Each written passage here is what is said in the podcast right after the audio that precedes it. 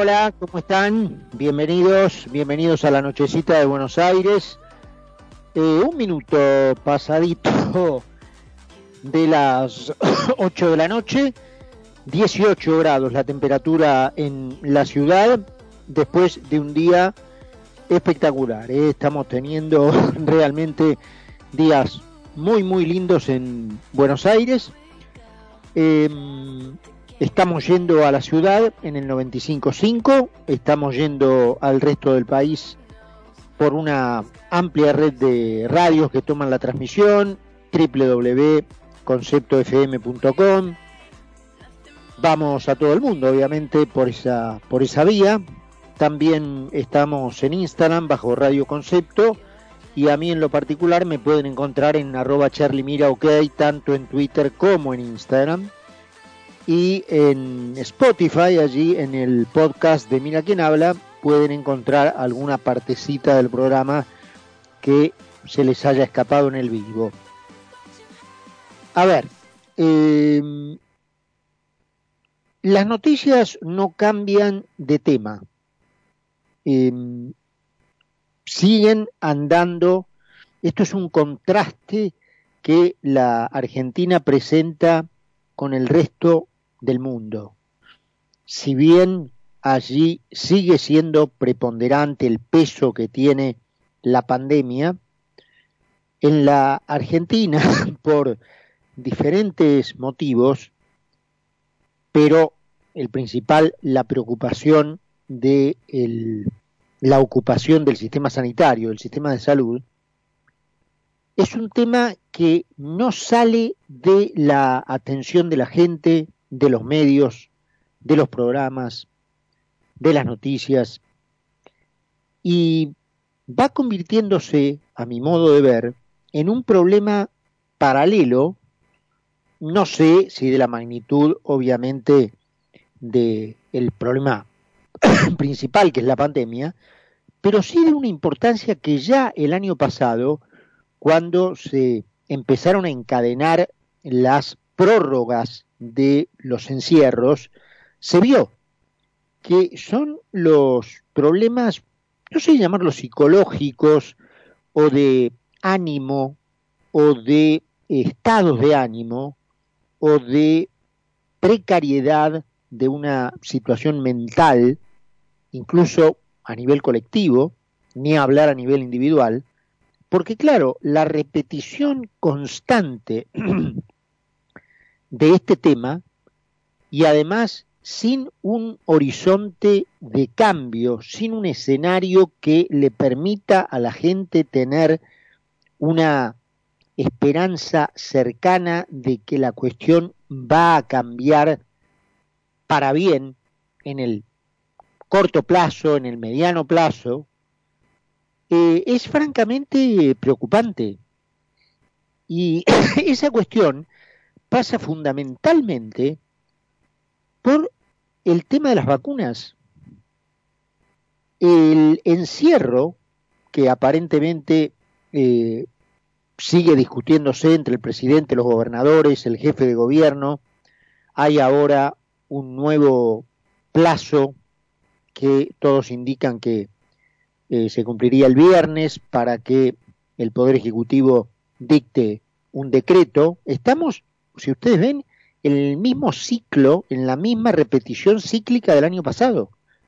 ¿Se acuerdan cuando todavía reinaba aquella mesa tripartita eh, que pocos creían era verdadera y resultó siendo lo que, lo que la mayoría pensaba, o sea que allí había más una eh, actuación y una resignación de los personajes que un acuerdo real, que una buena fe real, que un llevarse bien real.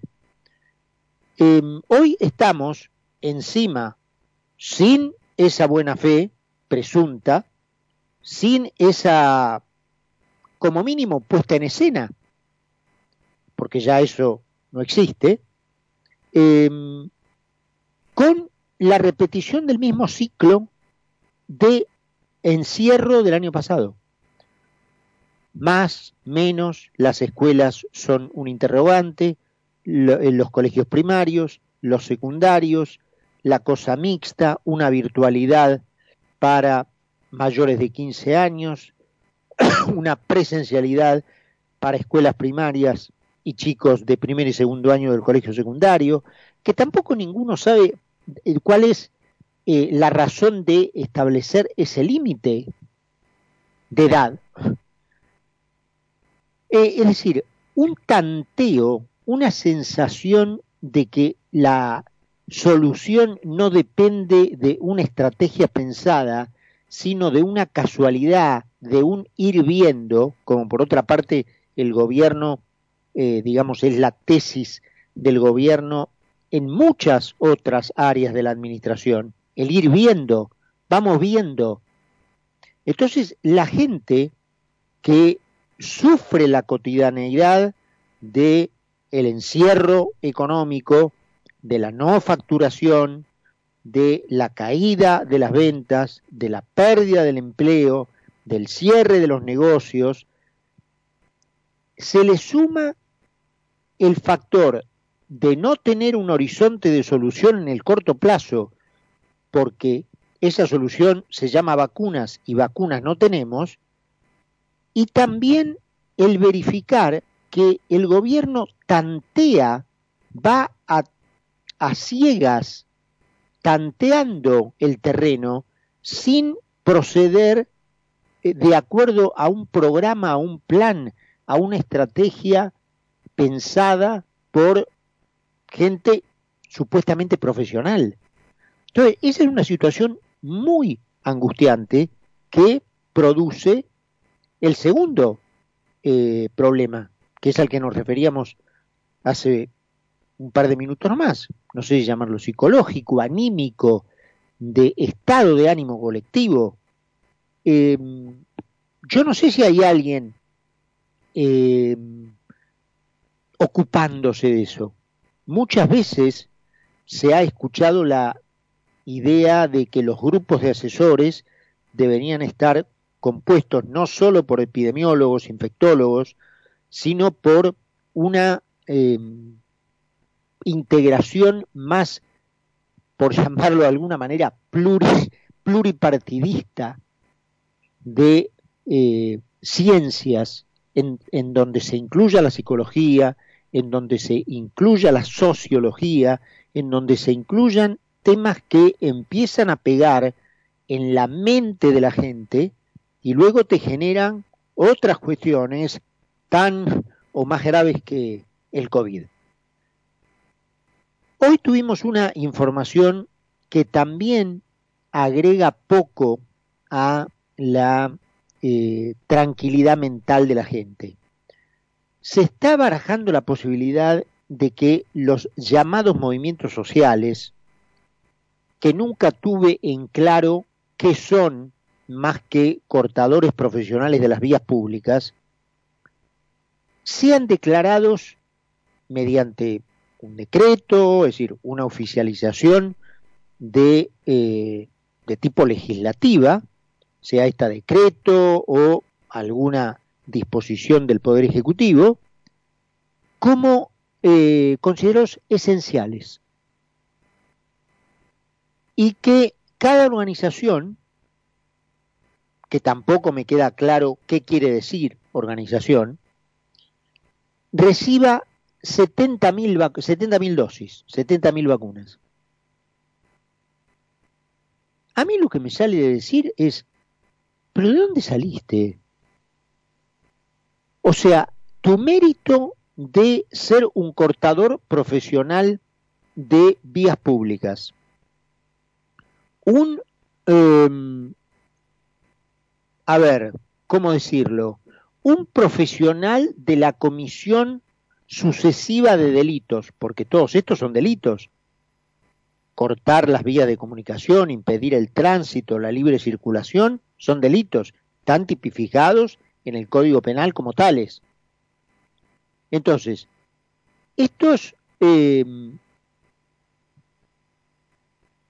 provocadores seriales de delitos prácticamente en las grandes ciudades a diario, entonces reciben el premio de tener 70.000 dosis de vacunas por organización. Esto también es una cuestión que pega en la mente, eh, en la tranquilidad, en el sentido de justicia colectivo de la gente. Porque, por ejemplo, ¿qué tendrían que decir frente a esta iniciativa, que yo espero que no ocurra, que yo espero que no, que, esta barbaridad la paren, se detenga, ¿qué tendrían que decir los eh, jóvenes de, suponte, entre 18 y 40 años, e incluso las personas ya mayores que lleguen hasta los 59 años, porque se considera adulto mayor a partir de los 60, que es en donde tiene el régimen especial de vacunación por esas franjas etarias, 80, 75 80, 70 a 75, 65 a 70, 60 a 65. Muy bien. Hay toda una franja de 18 años a 59 que puede tener eh, enfermedades eh, de base, eh, o sea que deben tratarse continuamente, para las cuales obviamente el COVID no es una ayuda, precisamente. entonces, todos esos jóvenes que están en la cola de espera y que tienen motivos desde el punto de vista médico súper suficientes para ser primeros. Incluso a lo mejor que un mayor de 50, 55 años que esté que no tenga una enfermedad de base. ¿Qué tiene que decir? Cuando escucha que las organizaciones sociales, los, los provocadores seriales de delitos en las grandes urbas, en las grandes urbes, son premiados quizá por ese mérito, por romperle los huevos a todo el mundo casi prácticamente de, modo cotidiano, reciben 70.000 vacunas. ¿Qué tiene que pensar esa, esa porción, esa franja de la sociedad? Entonces, digamos, estas cuestiones eh, que evidentemente deben ser consideradas secundarias, las, los impactos mentales que tiene el no dar un horizonte cierto, el transmitir la imagen de que aquí se está a ciegas, de que no hay un plan estratégico, el no tener un eh, horizonte también certero sobre la llegada de vacunas, sobre las contrataciones del Estado. Aquí no sabemos con quién el Estado argentino está negociando la provisión de vacunas, no lo sabemos. Solo tenemos la certeza de la vacuna rusa y la vacuna china y ese eh, prorrateo de AstraZeneca que viene por ese mecanismo de, de colaboración mundial. Y las que nunca se produjeron en la Argentina porque tenían que ir a México a envasarse y entonces allí había problemas con el envase, por lo que fuere, que eran la producción Oxford AstraZeneca local, digamos, en combinación con México. Esas nunca llegaron, nunca tampoco supimos de modo certero lo que ocurrió. Entonces, toda esta combinación, cuando se contrasta con el único método que las autoridades parecen estar discutiendo, que es el encierro. Y decís, pero ofreceme otra cosa, ofreceme algo más, ofreceme otra cosa. Es decir, ya me hiciste perder un año de la vida con un método completamente ineficaz. Ayer lo comentábamos, la curva de contagios y también de muertos, porque la Argentina finalmente se entreveró entre los primeros países con muertos cada 100.000 habitantes, el, año pasado, el 2020, em, y me hiciste comer una cuarentena que fundió empresas, que le hizo perder el empleo a la gente, eh, muchas de las cuales no se recuperaron, no comercios, industrias, pymes que no se abrieron más, frente a una curva completamente creciente y de modo constante. La Argentina nunca tuvo una meseta tranquila de 1.500 eh, casos, de, de 1.000 casos. Nunca lo tuvo, como, como lo tuvo Europa antes de que entrara la llamada segunda ola. Los países europeos, antes de que entrara la llamada segunda ola, que ya venía en paralelo con la vacuna, con la cual, con lo cual fue este, mucho más tranquila la situación respecto de lo que había sido los primeros meses de, de, cuando se esparció el virus, por allá por enero, febrero de, del hemisferio norte, em, la Argentina no, no, no tuvo eso. La Argentina siempre tuvo entre 4.000, 5.000, 6.000 casos de base. Es decir, nunca logró bajar la meseta de casos, aún con un encierro que entre a mediados de marzo y agosto fue prácticamente completo. A raíz de lo cual la, el producto cayó más del 10% en la Argentina. A, raíz de lo cual se perdieron dos millones y medio de puestos de trabajo.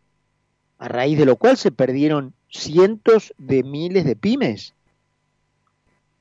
Especialmente en la provincia de Buenos Aires, el lugar este, más conflictivo del, país. Eh, no sé, pensamientos sueltos sobre cuestiones laterales a lo que sigue siendo el centro de información, no tenés otra cosa, no le das a la gente un horizonte, no le das a la gente un, un porvenir, porque vos, vos podés tener una determinada situación hoy, pero vos decís, mira, acá está este plan, acá está esta estrategia, estamos en eh, eh, negociaciones con tal, tal, tal, tal y tal proveedor. De el, conjunto de estos proveedores van a llegar tantos millones de dosis en este tiempo. Mientras tanto vamos a aplicar estas medidas de modo temporal porque al mismo tiempo que las aplicamos ya van a estar llegando las vacunas. Entonces vos ya le das otro aire a la gente, ya le das otra mente pero transmitir esta cotidianeidad que incluso nosotros notamos acá de este lado del micrófono, todos los santos días, todos los santos días, sin una meta, sin un horizonte, sin un plan, sin una estrategia, sin una esperanza, sin vacunas, vos estás generando problemas laterales al COVID que son serios. Esto ya se habló, ya lo hablaron los especialistas, ya se sabe. Entonces, de vuelta, un gobierno improvisado al que eh, solo le preocupa el único objetivo que persigue, la impunidad de los que lo integran, la liberación de la justicia de los que cometieron delitos en el primer periodo, en los primeros periodos del gobierno Kirchner, entre 2003 y 2015. Ese es su principal y único objetivo. A eso llegaron, a eso vinieron. Para todo lo demás, no tienen ninguna estrategia, ningún plan. Eh, en manos de esto estamos. Y por supuesto que en octubre, del, en noviembre de 2019, no se sabía lo del COVID, pero este gobierno no, no cayó de un aerolito, ¿eh? Lo puso en el lugar en donde está el voto de la gente. 8 y 20, en la nochecita de Buenos Aires, 18 grados. Tenemos, presentamos y hoy, bueno, lo tenemos a, vamos a tener en cuanto volvamos de la pausa a Carlos Poncio, vamos hacer nuestra charla habitual con Carlos, porque les recuerdo, 9 menos cuarto más o menos, estamos haciendo un pasecito muy muy corto con Hernán Santanciero que transmite a River, porque hoy juega River por la Copa por fase de grupo de Copa Libertadores con Junior y es transmisión de concepto. Así que presentamos y estamos de regreso. Seguí con nosotros en Mira quién habla. Mira quién habla. Mira quién habla.